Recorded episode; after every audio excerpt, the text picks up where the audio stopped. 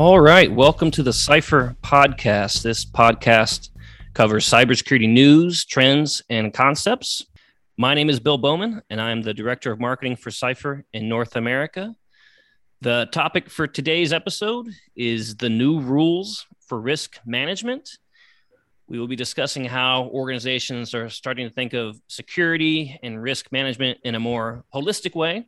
So more and more companies are get, getting away from having silos between physical security and risk management and digital security and risk management.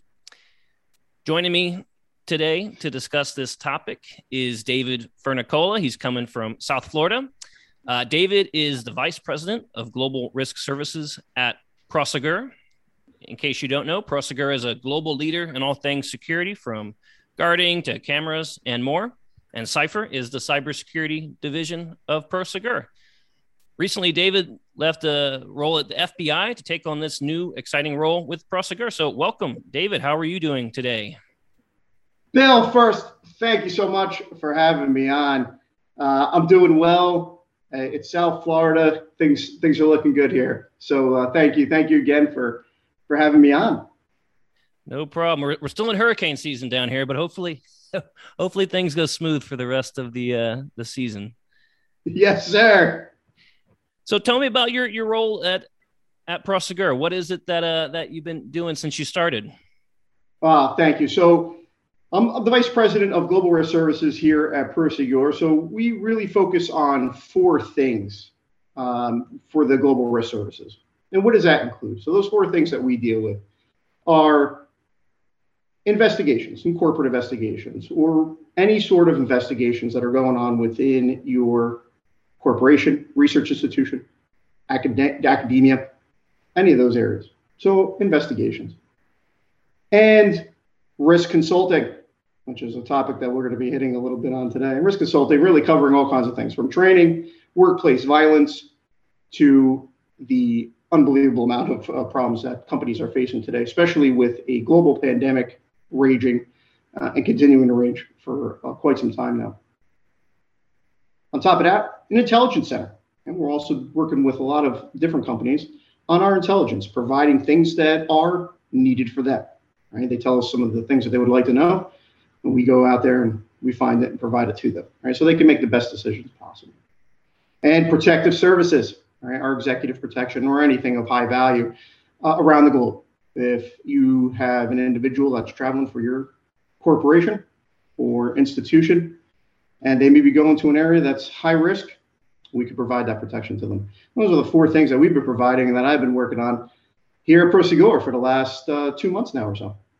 Great, great. Seems like a, a good, uh, good mix of, of items to help companies, you know, with their risk management in the uh, in the market. So appreciate that little intro. So, uh, yeah, the topic for today, like we said, is the the new rules for risk management. So, you know, in your career, you know, from being at the F B I and other other organizations, how has risk management evolved in the, you know, where was it the last twenty years? How is it today? You know, what What's changed in the risk landscape and the dynamics of this, the world, right? twenty years, Bill. twenty, twenty years. years. My goodness. Do you know where we were twenty years ago? Well, let's, I think let's I was in high school it. personally, but geez. Let's take a walk down memory lane, shall we?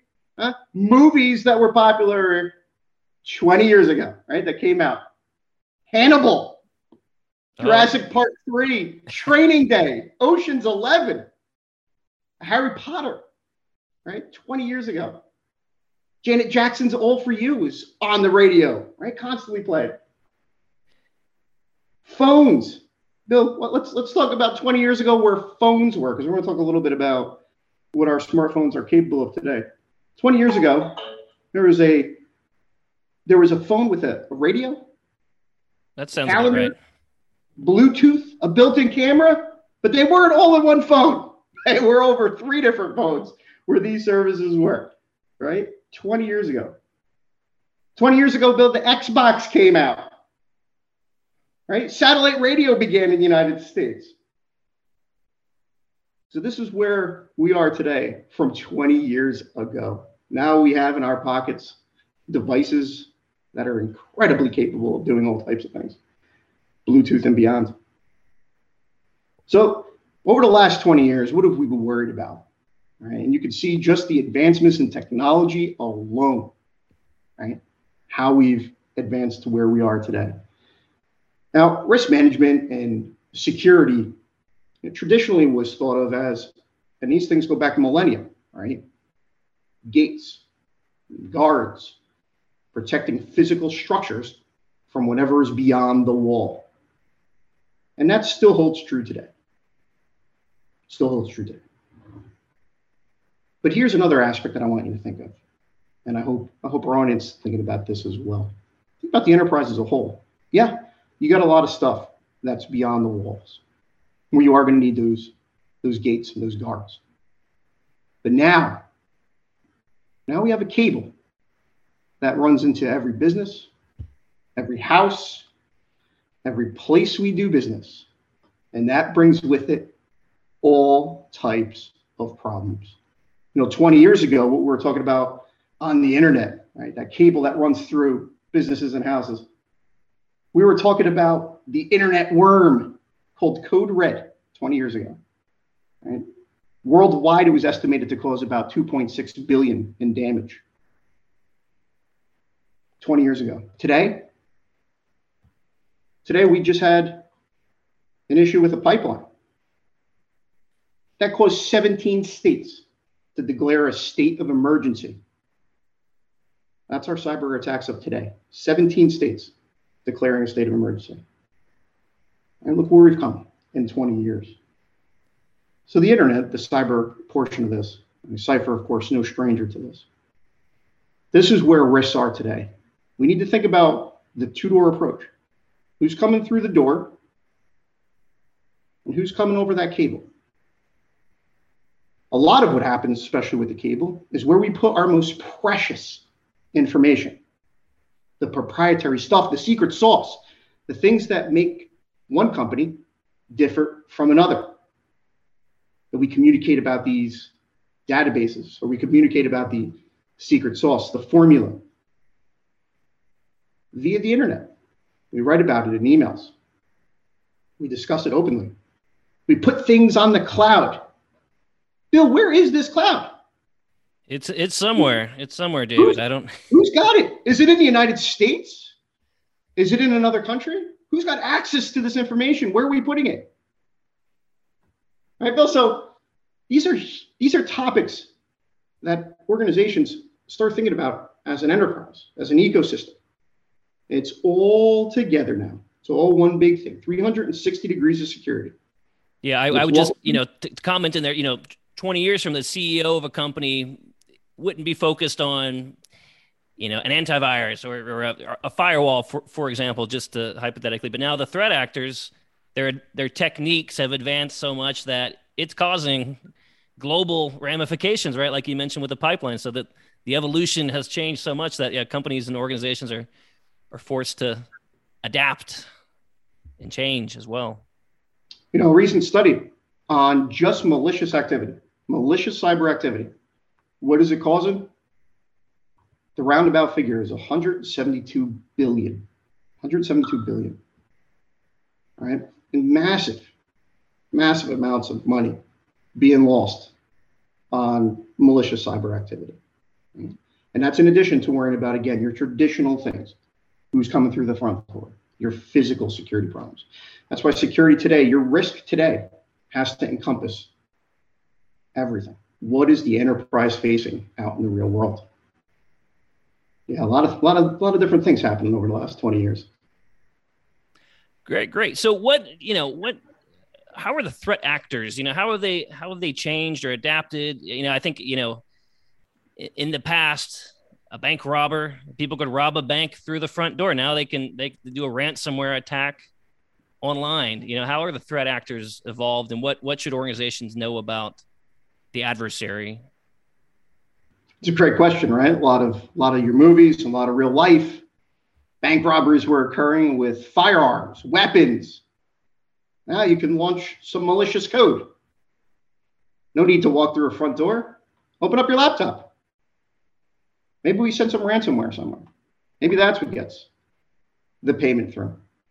right? And you hear company after company deciding on paying on various cyber activity that is affecting their particular organization. So you may not need to go run around with a firearm anymore, right? You just do it from the security of wherever you are, your house, and launch right from your laptop or, or desktop computer, something that may net you more in profit than a traditional firearm would at a vault or at your local bank or other facility that had some sort of uh, uh, currency. Right.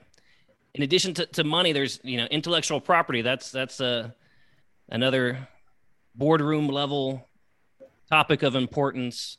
You know, how how what are the risks in that area for for companies in in the U S and abroad, and you know, how can they take a holistic approach to reduce those risks and, you know, become more secure?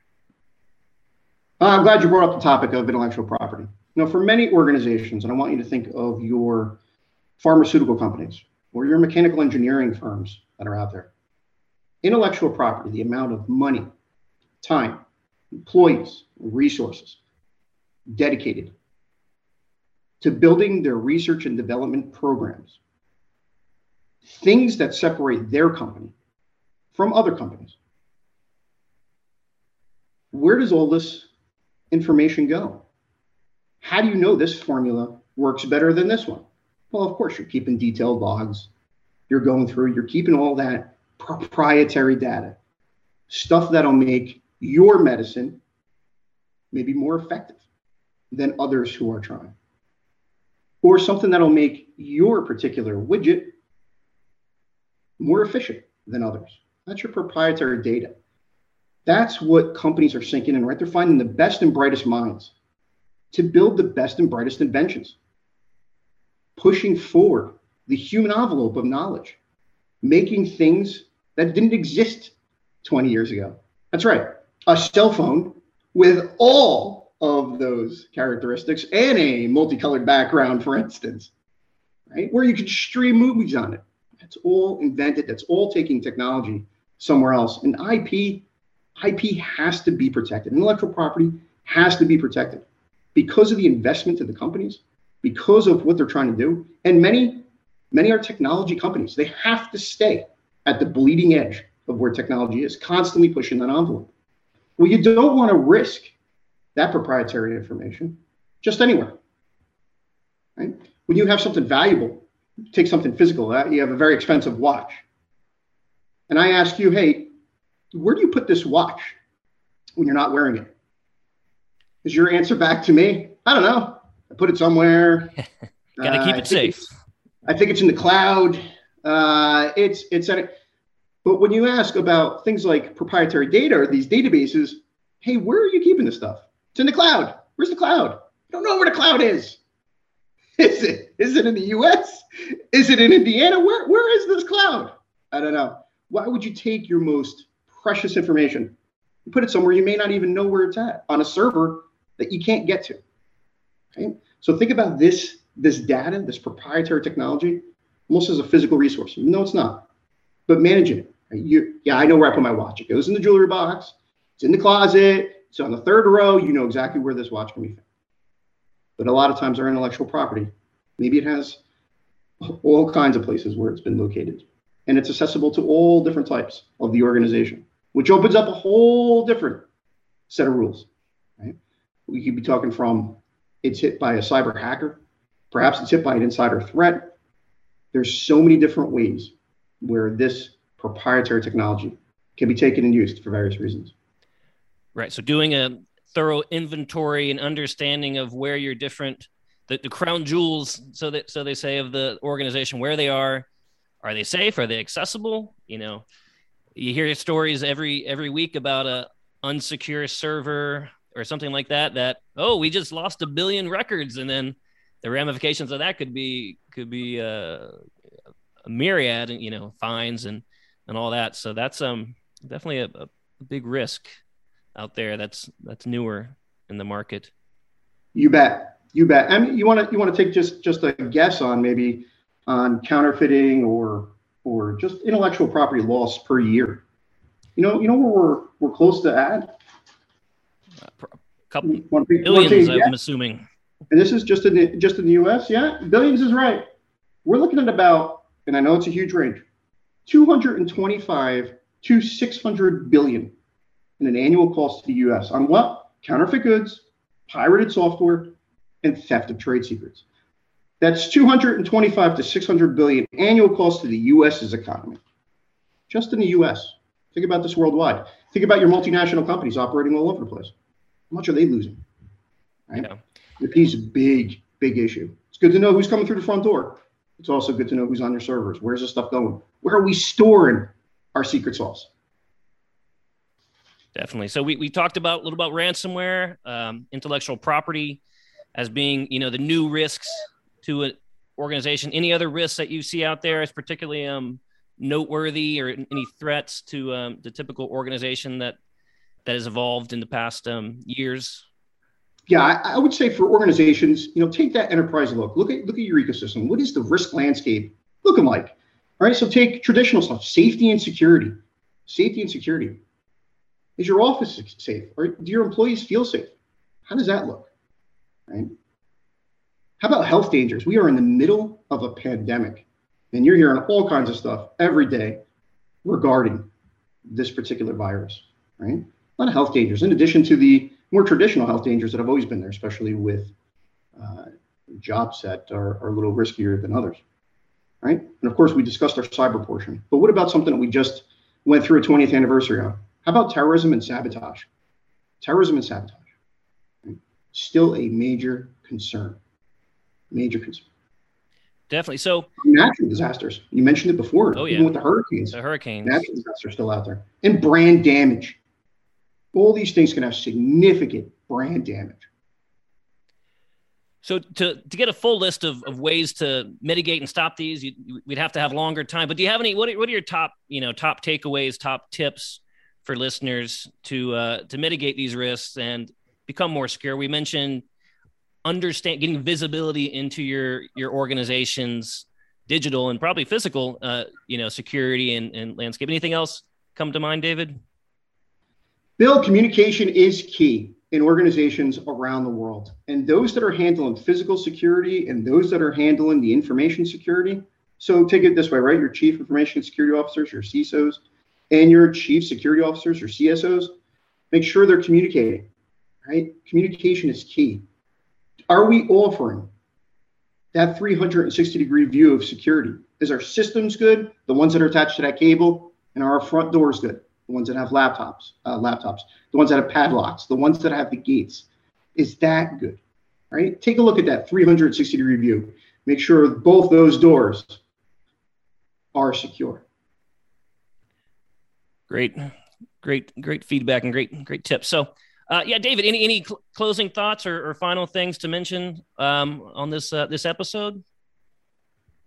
This is something that we, we clearly could talk about for for days, uh, but it has been a pleasure to be on this particular podcast, Bill. I always enjoy speaking with you, and if anybody has any questions, please feel free to hit me up on LinkedIn or or find me out there.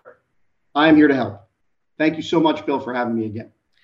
Great, David. Thank you for your time. This has been very informative. Um, more information on Prosegur can be found at prosegur dot U S.